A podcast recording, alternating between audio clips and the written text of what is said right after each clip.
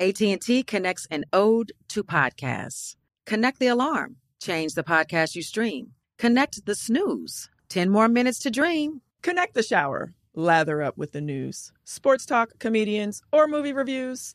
Connect with that three hour philosophy show. Change the drive into work in traffic so slow. Connect the dishes to voices that glow. Thank you to the geniuses of spoken audio. Connect the stories, change your perspective. Connecting changes everything. AT&T.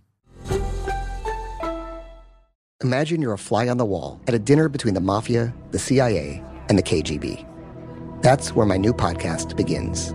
This is Neil Strauss, host of To Live and Die in LA, and I wanted to quickly tell you about an intense new series about a dangerous spy taught to seduce men for their secrets and sometimes their lives. From Tenderfoot TV, this is To Die For. To Die For is available now. Listen for free on the iHeartRadio app, Apple Podcasts, or wherever you get your podcasts. Acclaimed comics writer and notorious Scott Summers hater, Rosie Knight. Well, hello, Emmy winning podcaster and totally unbiased Targaryen royal supporter, Jason Concepcion. Somehow the X Ray Vision podcast has returned. And like always, we'll be here every week. You'll hear from TV writers, actors, comics creators, pop culture critics. Nothing is off the table. Listen to X Ray Vision on the iHeartRadio app, Apple Podcasts, or wherever you get your podcasts.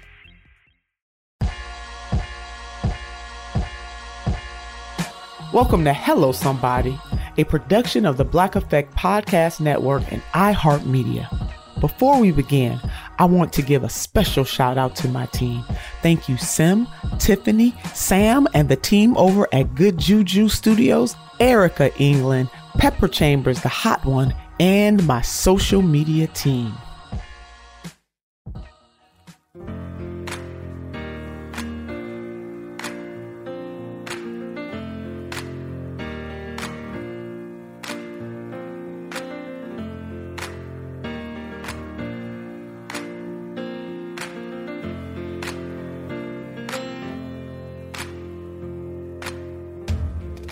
On today's show, I have none other than Joe Sanberg. He's a progressive entrepreneur on a mission to end poverty. Sanberg is a national advocate for raising the minimum wage, and as a matter of fact, he raised the minimum wage for his employees at aspiration.com. Ooh, wee. Y'all notice that's a ooh wee moment. $25 minimum wage. Living what he preaches. Hello, somebody on that? So, anyway, national advocate for raising the minimum wage was a national surrogate during the Bernie Sanders campaign for president. He was a leading figure in the campaign signature policy for a living wage. And as a pro business progressive Democrat, and yes, I did say a pro progressive Democrat, he speaks to the urgency of including a wage hike in the pandemic stimulus package and speaks to the behind the scenes work that progressives are doing to push this administration further to the left by lifting up this country. I'm telling you, listen, y'all, and I did say y'all, you, you don't want to miss this. This is so good, kicking all of the knowledge. He's also a steward of the movement to pass the earned income tax credit for low income families in California. Joe is the co founder of Aspiration.com, a socially conscious online financial company that enables customers to choose their own fee levels on checking and investment accounts and offers managed funds that are 100% fossil free. He also manages Working Heroes PAC a people powered political organization dedicated to electing candidates who have a plan to end America's outrageous levels of income inequality. He's also a member of an organization called Business for Medicare for All. Hello, somebody. Come on, come with me. We're going in to see Joe.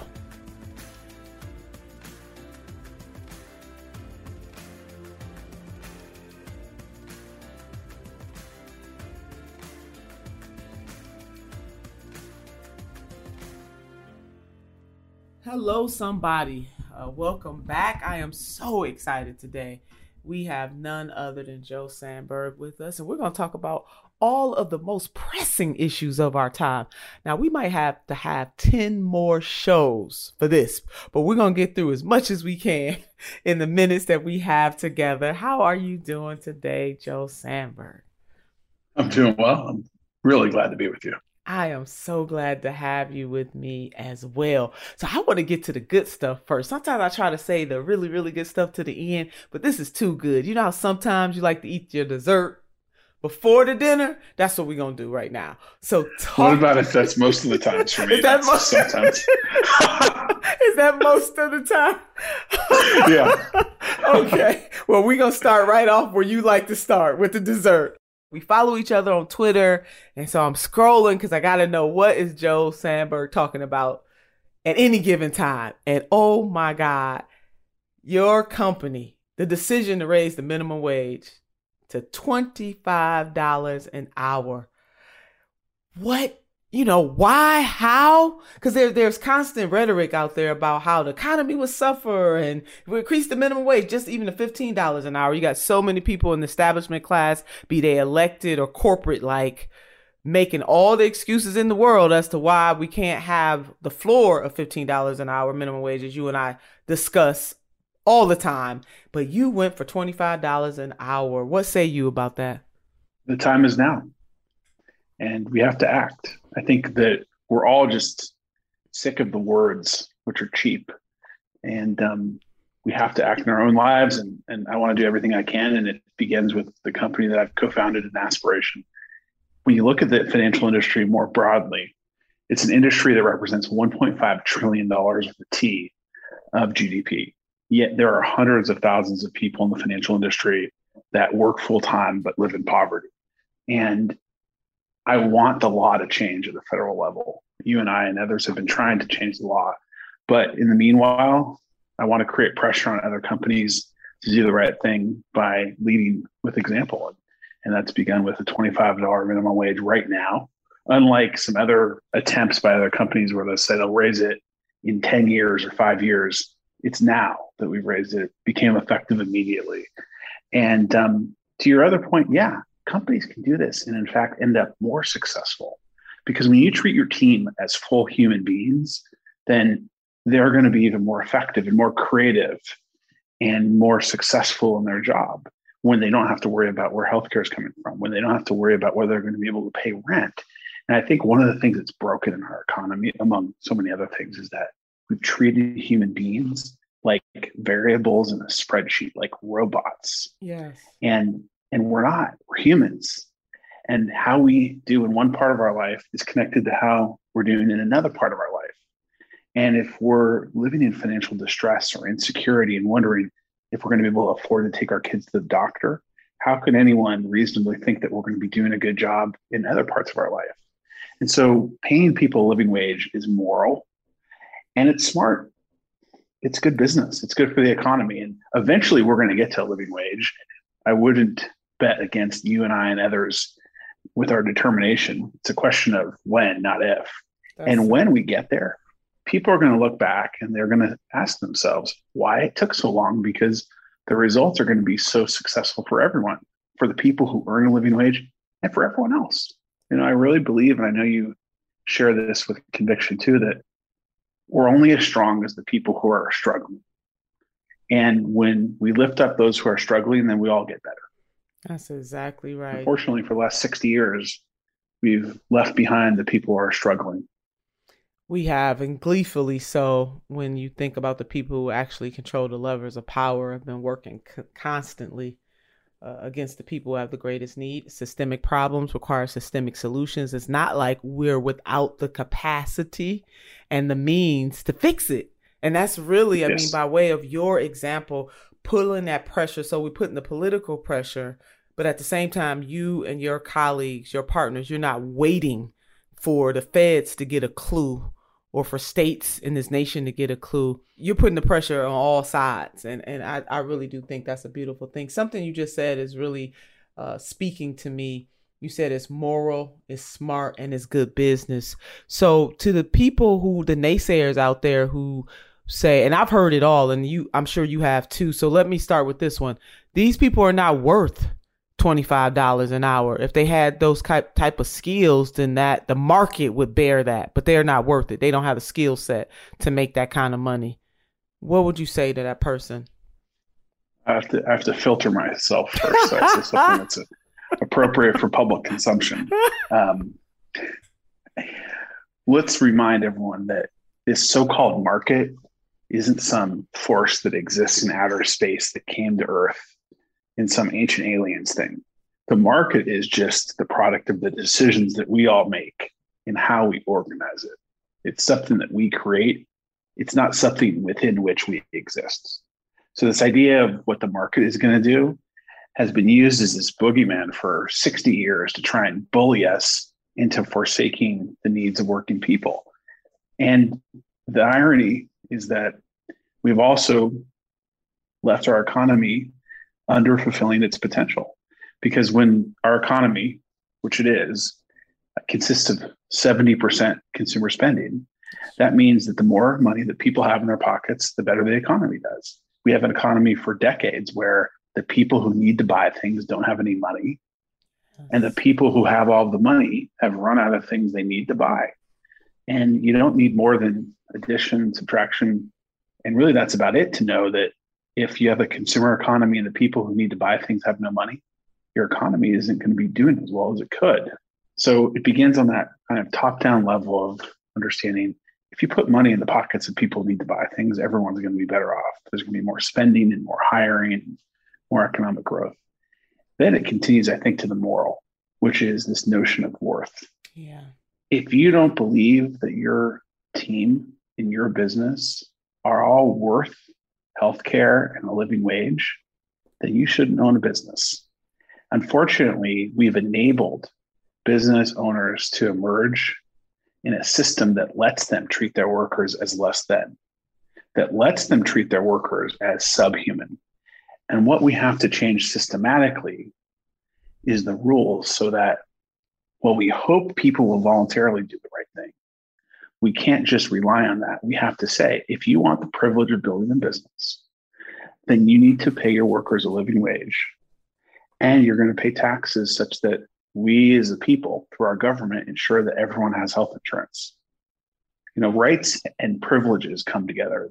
You know, the far right loves to talk about rights, but then, and they like to talk about responsibility um, Senator Turner, when it has to do with the responsibilities they want to put on the shoulders of low income people. Yes. But what about the responsibilities that business people have to figure out a business idea that's good enough to support a living wage for all of their workers? You know, that's something that really sticks in my craw, which is this idea of responsibility. It's always about personal responsibility for low income people, yes. but it's never about personal responsibility for the rich people who have an obligation to others. That's right. And can we just rest right there? Because I remember, I'm old enough to remember the Great Recession when we were going through that. And we were told, too big to fail, got to bail, bail these banks out, got to do it. There was no pers- personal responsibility lecture there for those corporations, those banks that deliberately did what they did to individuals. It was real. People lost their homes, people lost their livelihoods. I mean, by way of example, the the black community lost 50%. And I know I'm preaching to the choir because you know these things. 50% of, of of its wealth was lost during the Great Recession. But I didn't hear, I mean, I don't know anybody that has paid the price for that uh, legally for what they did to the black community and then other communities by extension, you know, because most people their greatest asset is also their greatest liability for most people in this country.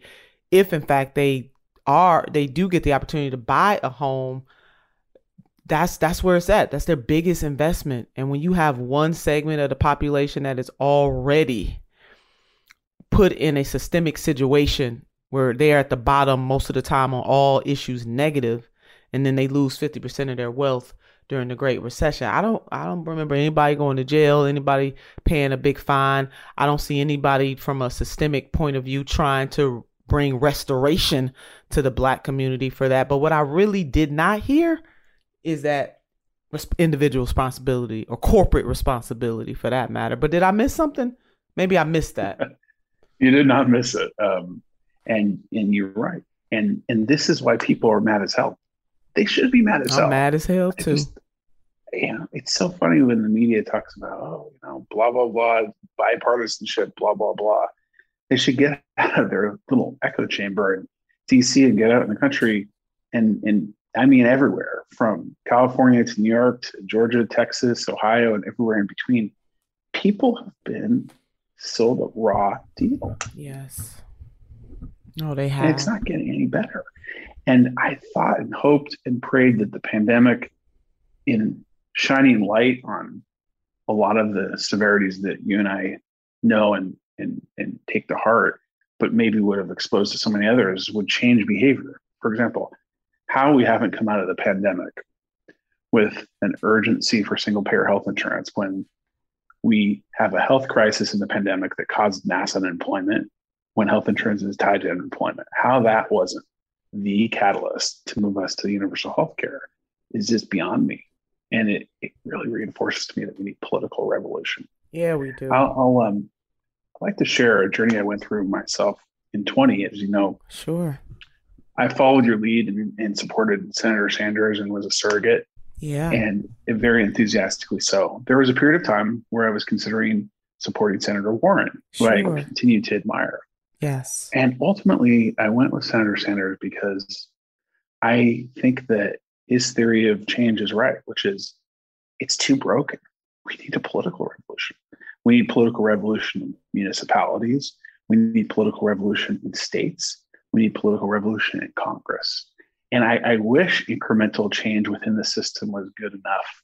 And I perceived that to be the Warren theory of change. And it just came around to the fact that no, it's it's, it's too deeply broken for anything less than a mass movement driven political revolution.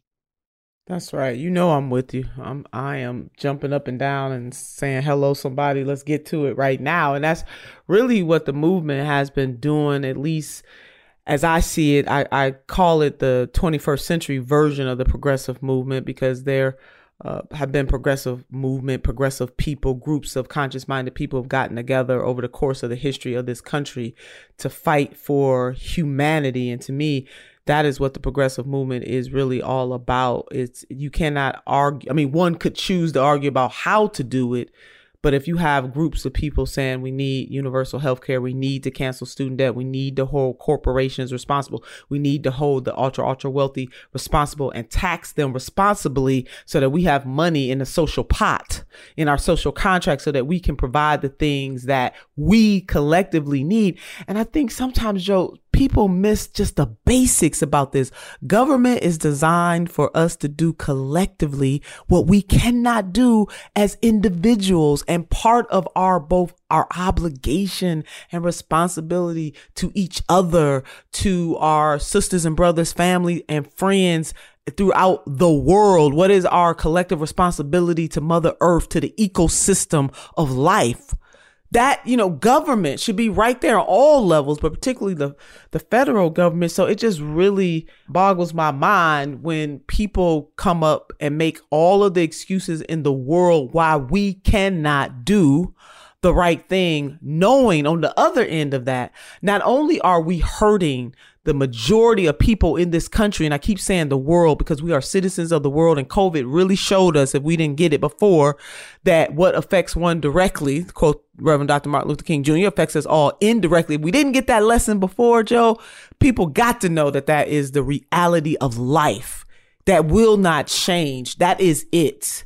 And I think, I think we, you know, this, hopefully this situation gave some people a chance to ponder and to think about life clearly and in a more transformational way. Because what you're talking about right now is transformation, not reform, transformation. Well, I believe that one of the opportunities that we have in our movement is to re-engage with faith.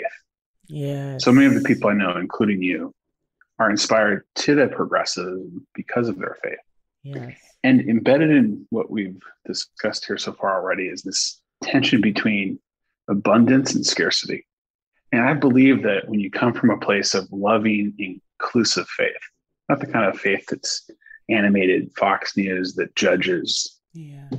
but the type that loves and embraces and understands the notion of God as infinite Yes. then you start to see the world through a lens of abundance that people living with financial security and having healthcare doesn't have to come at the exclusion of other people doing well. That one plus one can equal three when you create a society where the whole is greater than the sum of the parts.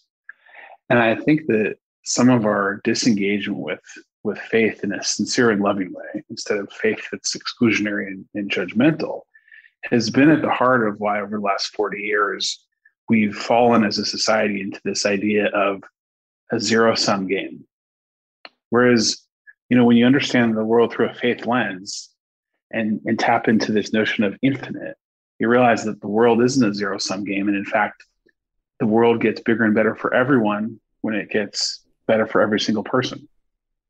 That's exactly right. You know, you're making me think of a few things. One is I always like to use this as an example when we talk about infinite and that there's enough, there's abundance. And I tell people, close your eyes and pretend like you're on a beach.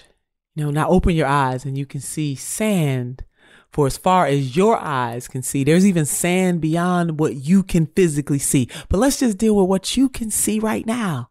And if there were 10 people on that beach and all 10 of us had a bucket and you look to your left, look to your right, and you were told, get as much sand as you can put in that bucket, you wouldn't worry about whether there was enough sand because there's sand beyond even what your eyes can see. So imagine that as our society. Now we got to work harder, cultivate more, create the opportunities for that abundance. But if it was merely about your bucket and sand, even though you had nine other people on this beautiful beach with you, you would not be worrying about whether or not there's enough sand because there is enough sand. You see it and you know that it's there beyond. And and and I'm I'm loving. And then the other point that you made me think about in terms of using faith to edify and to lift is one of my favorite passages in the Bible, and I'm paraphrasing. So all of the, the folks don't when they start when they tune in to listen to our journey, Joe. I don't want them to say Sister Turner didn't get that quite right. I am going to confess it right now. But there were Jesus was being challenged, as we know, it, like in the Christian faith, and he was challenged often by people with special titles, much like is happening today, because he came for the downtrodden and, and the people that, that needed and, and believed. And he, he really critiqued the system. He did in his time. But anyway, this, this lawyer, I believe it was a lawyer came up to Jesus and asked him, what is the greatest commandment? And Jesus said to love God with all their heart, soul, and mind, something like that. But he said the second commandment, and this one I do have exactly right, to love thy neighbor as thyself. And that's really what you and I are talking about. And how can we overlay that in our actions on a regular basis through all of the the, the factors or p- pillars, if you will, of society, be it social, political, economic, racial, or environmental. If we overlay that as the foundation for everything that we do, then there is really very little room for not uplifting the least of these. One, what's I think often overlooked in that is that loving your neighbor as yourself Yes. is only meaningful if you love and accept yourself. True that. And I think one of the reasons that people are unkind to each other in this modern society is that they don't accept themselves. And and society is responsible for that as well because we send so many daily, multiple times a day messages to people through social media and elsewhere that you're not good enough. You're not good enough because you don't have this. You're not good enough because you don't look like this. All these reasons you're not good enough. And then people internalize that. And if you internalize that you're not good enough, and the charge is to treat and love others as you love yourself, and if you don't love yourself, then you're not going to love others very well. That is exactly right. You're right. That is certainly the other part of that. And social media is such a great tool for spreading information, if it's the right information and good information, and, and making the world smaller. And on the other hand, it, it can be used for really evil purposes. And it does get really ugly uh, in social media, especially on Twitter. And so I definitely agree with you in terms of the messages that we are bombarded with on a constant, constant basis. So we got to deconstruct our construction and really question ourselves. You know, Michael Jackson had a song I'm I'm looking at the man in the mirror, and uh, we need to look at the person in the mirror and critique and reflect on ourselves and what kind of people that we want to be because that does impact every other thing. Just as you were talking about how whether or not somebody is making a good wage a living wage impacts every other thing that happens in their lives i do believe the same is true in terms of how we feel about our collective responsibility, but you got to have the individual responsibility pours into the collective responsibility. So I am right with you on that. What do you think? You know, the progressive agenda is big, it is vast. The progressive movement can be unwieldy, it cannot be controlled. Uh, the 21st century version of the progressive movement demands are being made in very strong ways. And certainly we have to give Senator Bernie Sanders a lot of credit for shaking or awakening the sleeping giants in 2015 when he declared his candidacy for president. Often say he was the he was the the spark and, and we are the fire, we being the movement itself. But what what does the progressive movement mean to you? And in your opinion, is it good for the economy? The progressive movement to me means that we're building a society that serves humanity rather than organizing a society where humanity serves the economy. Mm. I think the libertarianism and neoliberalism, either wittingly or unwittingly, has succumbed to this idea that we exist to serve the market. And I think progressivism needs to be about the market and the government existing to serve us as human and humankind. And I think that that is a core tension that you see in politics. It's not a tension that's perhaps expressed explicitly in tweets, but if you really peel back layers, that's really what you're getting at. Sure. On one hand, all of us as these things in a system. And on the other hand, a system that serves all of us as, as humans and as people. And I think that the more, I believe the more we center government as something that serves all of us as humans, the more successful we're going to be because I think all of us are created inside of this this magnetic draw towards the things that elevate our humanity. None of us want to be thingified yes. and relegated to the status of thing. And that's one of the weaknesses of social media is it relegates us all into these tech avatars that diminishes our humanity. And you see it in all kinds of microcosms where you know people say things to each other on Twitter that they would never say to each other in real life. So true. Because when you've gone into this digital sphere, you've now stripped interactions of their humanity. And I think that I hope will be the guiding light of our movement is we always have to be centering humanity into our policies and into our actions as how we treat each other. And I think that we do a pretty good job of that on the policy level. Um, I think how we treat each other has room for improvement. I think that even in our own movement, we sometimes treat each other as things instead of humans. To your question about how the progressive movement is for the economy, it's it's what the economy needs, and I think it's it's um, you know it's circular. If the economy is there to serve humans, and the progressive movement is about government that serves human need, then of course they should work together perfectly. And I, I think all the weaknesses in the economy are results of laws that subjugate us into things instead of centering our humanity. Living wage, single payer health insurance, a housing guarantee, racial justice, student debt relief. These are all things that are about honoring people's human dignity. But they also happen to be all things that would be rocket fuel for the economy. That's right. But people, some people who are stuck in stuck in their ways or either just really don't want to see this the way that we see it because they answer to other bosses. So they answer to the corporate interest that would or feel as though that they would lose out if society was reorganized, reimagined in the way that you are putting forth. But I think your counter to that is that, I mean, more, if, if it's been into the wheel of humanity, then it will naturally default to what is in the best interest of humanity instead of the way it responds right now, which is what is in the best interest of the powerful few. Am I interpreting that correctly? Oh, you're absolutely right. AT&T connects and ode to podcasts. Connect the alarm. Change the podcast you stream. Connect the snooze. 10 more minutes to dream. Connect the shower. Lather up with the news sports talk, comedians, or movie reviews. Connect with that three hour philosophy show. Change the drive into work in traffic so slow. Connect the dishes to voices that glow.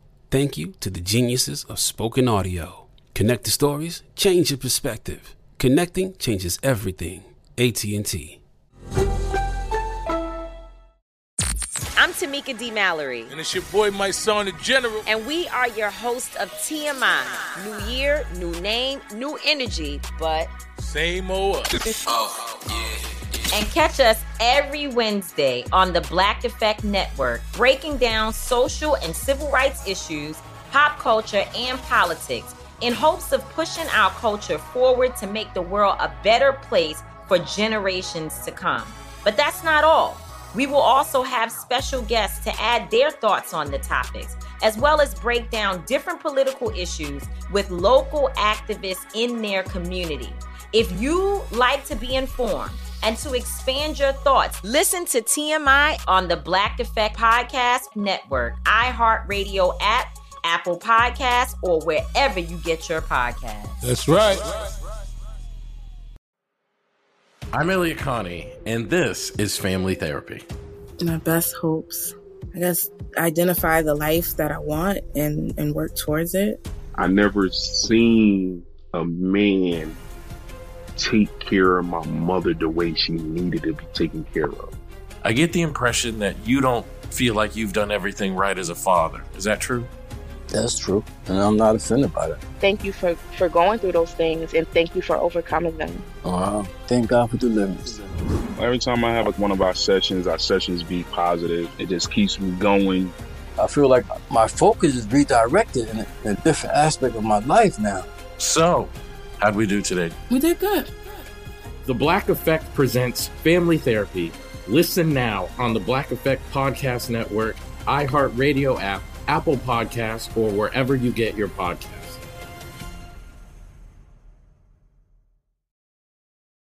How do we?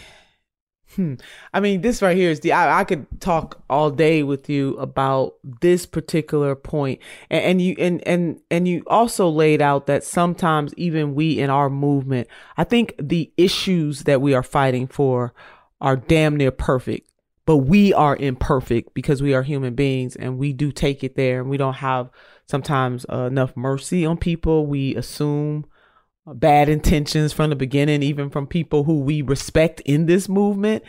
And sometimes to me we can have a, a circular firing squad mentality in the progressive movement. What what is your take on and, and and the movement is really young, you know, and it was born out of a sense of urgency, which this is a 911, you know, uh, what's your emergency? The world is on fire. That's my emergency. We we got to do something about it. Uh, but I think in that we're very young. The movement is still very young. You're right, and I think that there's an area for evolution and growth in our movement around the need to center forgiveness and mercy. Yes. Towards others who make mistakes. You and I make mistakes. We're going to make more mistakes. Everyone makes yeah. mistakes. I mean, part of centering all of us as humans and building public policy that serves our humanity is acknowledging that we make mistakes. And what's interesting is that forgiveness and mercy animates a lot of the policies that we advocate. Criminal justice reform is fundamentally about the moral necessity of, of forgiveness and mercy. Yet sometimes when we interact with each other and um, individuals make mistakes, uh, we don't have mercy on each other. And, and the challenge is, yes, it requires moral judgment. You know, there is a spectrum, and some things are easier to forgive than others. But um, I think there needs to be a lot more conversation about the need to be gentle with each other, with each other and ourselves. As we fight for good causes. Be gentle yeah. on, on each other. No, I like that a lot. So you you work to expand the earned income tax credit in California in your state where you are and Yes. in many other parts of the country. Can you talk about why our tax system is rigged and if whether or not I'm using the proper word by calling it rigged, whether or not you consider it rigged, I consider it rigged, but do you consider the tax system rigged and if and however you answer uh, why and, and what can we do about it? It's definitely rigged. The rules are clear. If you work to make money, you pay higher tax rates than if you make money through investments. And it's supposed to be that as you make more and more and more money, you pay higher rates, but it's not actually that way. And I think that the establishment uses a lot of numbers and jargon to confuse what's a pretty simple issue. Take the federal income tax rates, for example. The highest tax rate begins, you know, $450,000 range. So now, of course, making $600,000 is a blessing, but making $6 million is, is an excessive abundance and making $60 million is extreme wealth and making $600 million is, you know, in the land of the absurd. Yet people pay the same tax rate when they make $600 million or 60 million than when they make 600,000. Not to mention that those tax rates on those numbers as they get really sky high aren't that much higher than people who are making two or three hundred thousand dollars a year than people are making a hundred thousand dollars a year. And then we load up the tax code with all kinds of impediments so that people who are making twenty and thirty and forty thousand dollars a year aren't actually able to get the benefits that our legislators whom we've elected have passed into law. And the earned income tax credit is a case in point. To be clear, the earned income tax credit isn't itself the single answer to poverty. And, and I don't think there is a single answer to really any problem in human life. It's always a mixture of things. But it's a good program. And what it does is gives a tax credit back to people who earn a low income. So if you earn less than roughly $45,000, you get cash back from the government. Even if you didn't owe any taxes that year, you can end up getting cash back. So it almost operates like a reverse tax rate. Yeah. Instead of owing, you get back. But here's the rub you have to file a tax return to get the earned income tax credit. Now, if one of the benefits of the earned income tax credit is supposed to be that for people who don't owe any taxes, because perhaps they earn $20,000 a year, they can still get cash back through this earned income tax credit. But people who don't owe any taxes don't know to file a tax return. Yeah. Then that there's a design feature in this program that leaves a lot of people out in the cold. What's the consequence? Every year, there's about $80 billion with a B of earned income tax credits and child tax credits at the federal and state level that are budgeted by our legislators that never get claimed by low income people because these low income people don't know about it. Yeah. And so that's a, an example of how the tax code, even when it has programs that are designed to make work pay better, Yeah. has these design flaws that make it unfair. And then, of course, what cuts through it all is the lack of a wealth tax. Yes. You know, there was recently a ProPublica article that made uh, light of the multi-billionaires are increasing their wealth and aren't paying any taxes. But the, the problem is actually that at least on that issue, those multi-billionaires are, are, are obeying the law. It's just the law is really dumb. The law says you don't pay taxes on your wealth unless you sell something. And what there ought to be is there ought to be a wealth tax on your stocks, just like there's a property tax on real estate. And, you know, again, Senator Turner, like with so many other things, we hear all the reasons, oh, it can't be done. It's, you know, going to be like Armageddon if we do this tax policy. Yeah. But the reality is every year, hundreds of millions of people pay property tax. And it's, a, you know, it's like 1% of your property's value. It depends on the state. You can put the same kind of property tax on stocks so that when a billionaire's stock holdings go up in value by $3 billion in a given year, they pay taxes on that, even if they don't want to sell it. And so those are just some examples of how the tax code is just written to reward wealth and privilege. Whether that's rigged or not, what's factual is that it's written to reward wealth and privilege. And what we ought to have is a tax code that rewards work. And we can change that.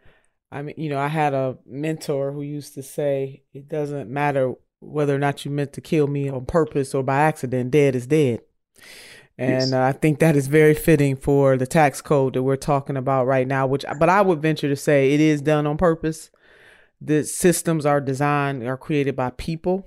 And since they were created this way, the beautiful thing about what we're talking about is that we can create a new system. It does not have to, just because this is the reality today, doesn't mean it has to be the reality uh, tomorrow. And we really should be ashamed of ourselves again.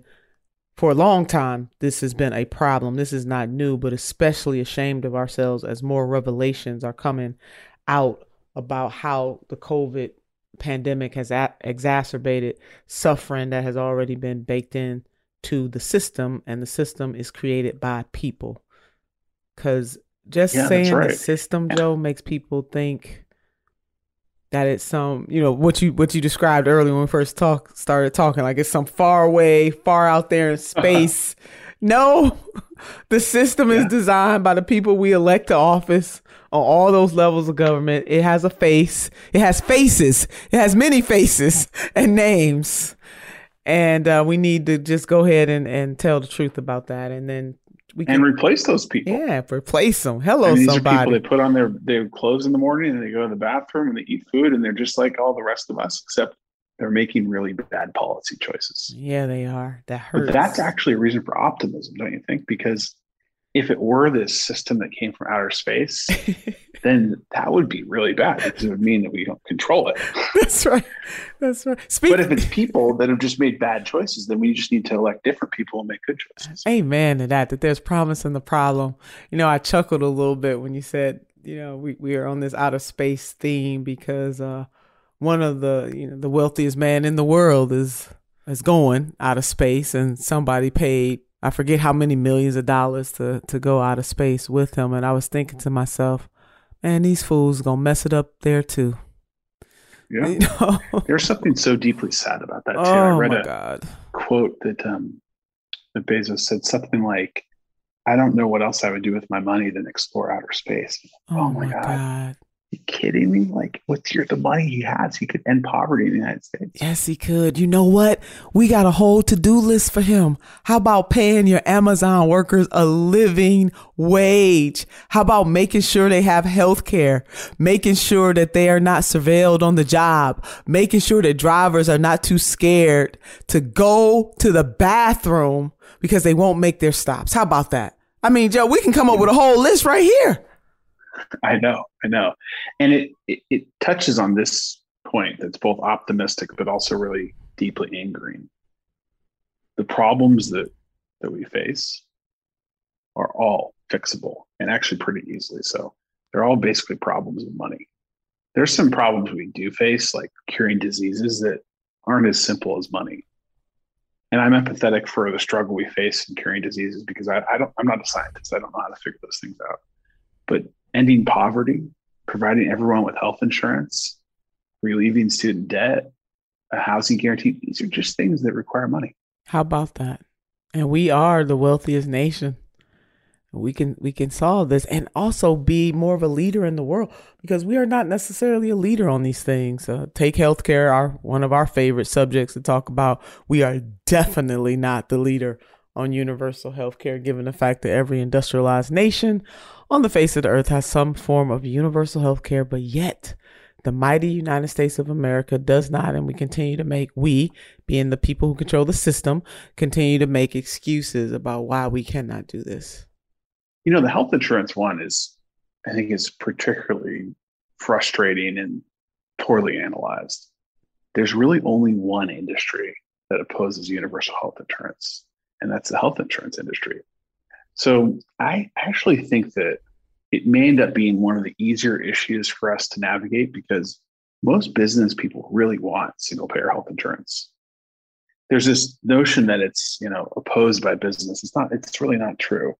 Um, almost every business person would love to be out of the job of having to administer health insurance. Sincerely, even business people I talk to who are you know non-ideological or maybe right of center, they would all to a person rather pay more taxes for a single payer system that everyone is in as, opposed to having to administer healthcare through their business because no entrepreneur starts a business to get into the responsibility of, of administering healthcare. Yes. And um, there's only one part of the private sector that opposes single payer health insurance. It's the health insurance. And that's the health insurance industry. But that could create an opportunity for some really interesting alliances where, you know, we could create coalition all the way from working people and the multiracial coalition to a lot of big, big businesses that would love to get out of the health insurance administration business. And, you know, there can be some potentially unlikely allies that could kind of outnumber the health the health insurance industry is it is not that big. I can see that. I can really reimagine that. I can. You and Wendell, I'm telling you, the mad, the mad, beautiful scientists and others who are part of that that business uh, for for Medicare for all, thinking of these things. But no, that makes lots of sense. Uh, economically, tactically, morally, all all of that goes hand in hand. I could definitely see that kind of delicious coalition being put together and pushing for that. Well, you have definitely given us uh, our homework, Joe, and uh, I appreciate you, and I know that the listeners of Hello Somebody appreciate you too. And I got to listen to this episode again and again and again because you taught many lessons in our time together today. And I hope you be willing to come back and we'll tackle some more issues. I'd love to. I'd love to. Oh, Thank you so much. I, you know, I admire you so much, and I've learned a lot from listening and watching and following you. And it's really just been a treat to be able to join you today. Oh well, thank you, Joe. The pleasure is all mine. You are such a a bright star, we need many. And because of your position, you know how you have been blessed uh, financially to have someone with your kind of courage to speak a certain type of truth to power is just definitely a, a beautiful, beautiful thing. You know, I'm I'm reading a book right now that is written by uh, two people who uh, are part of the patriotic millionaires, and uh, it is really, really a good book, and just really breaking it down in the ways that you break it down because you take these complex financial, fiscal, economic issues and you you distill them down in ways that everybody can understand and it makes a whole lot of sense. And Morris Pearl and uh, Erica, I'm blanking on Erica's last name right now, but uh, they they wrote this book and it really really is good. And just the whole notion of that there are patriotic, ultra wealthy people out there who know that this system is untenable. We cannot sustain this way. It is the second wave of the Gilded Age, as Dr. Robert Reich often calls it. And I want to close with a quote. So you, and while I'm giving you mine, I want you to think of one too. But you know, it just makes me everything that we talked about today reminds me of something that uh, Ella Baker, a civil rights leader, that she she once said that we who believe in freedom cannot rest. And I think that quote is relevant in almost any conversation about about justice and about all of our both individual and collective responsibilities to be stewards of and fighters for justice for all times, for all people. But we who believe in freedom cannot rest. So I guess, Joe, on the other side of that, there will be no resting for many of us. and, and what what's yours? What are you thinking? My um my favorite quote is from my favorite Dr. King speech uh, that I listen to often. Okay. Thanks to um, thanks to YouTube, and it's um his unfulfilled dream speech from 1968. And there's a line in it that says, um, "One of the great agonies of life is that we are constantly trying to finish that which is unfinishable. We are commanded to do that." Yeah.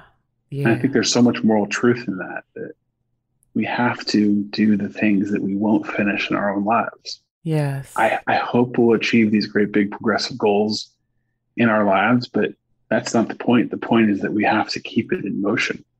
That's exactly right. I'm loving that. Ooh, we could go on and on. Hello, somebody on that.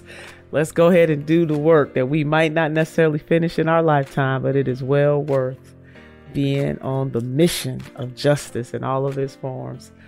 All right, Joe Sanberg, we must, we must do this again, and we will. Thank you so much. Thank you.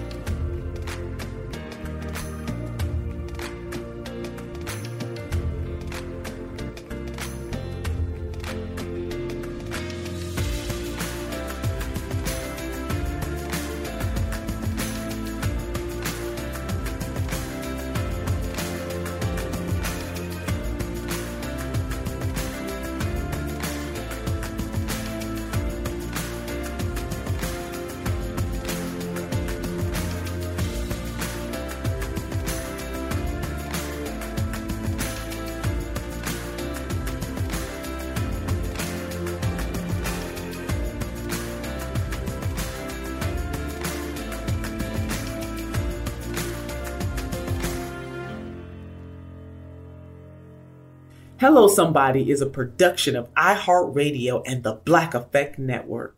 For more podcasts from iHeartRadio, visit the iHeartRadio app, Apple Podcasts, or wherever you listen to your favorite shows.